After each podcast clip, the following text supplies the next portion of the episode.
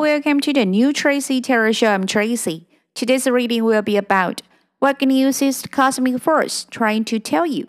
Let's begin by picking three tarot cards. The cards are Ten of Swords, Ten of Wands, and Eight of Cups. The good news is that you will find a way to cut yourself some slack when charged with some new important tasks. This especially applies to you if you have been suffering physically or mentally.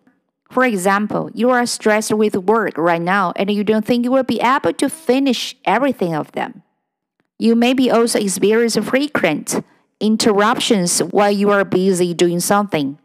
It's time to let go of these negative emotions or people that depress you. Your project has been progressing slowly and steadily you recently thought about changing your approach.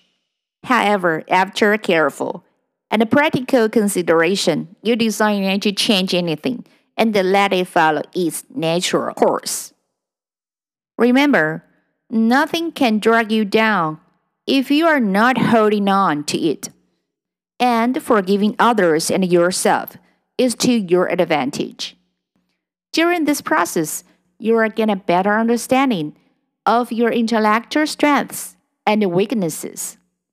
Wisdom comes from experience. These experiences will help you accumulate as much wisdom as possible little at a time.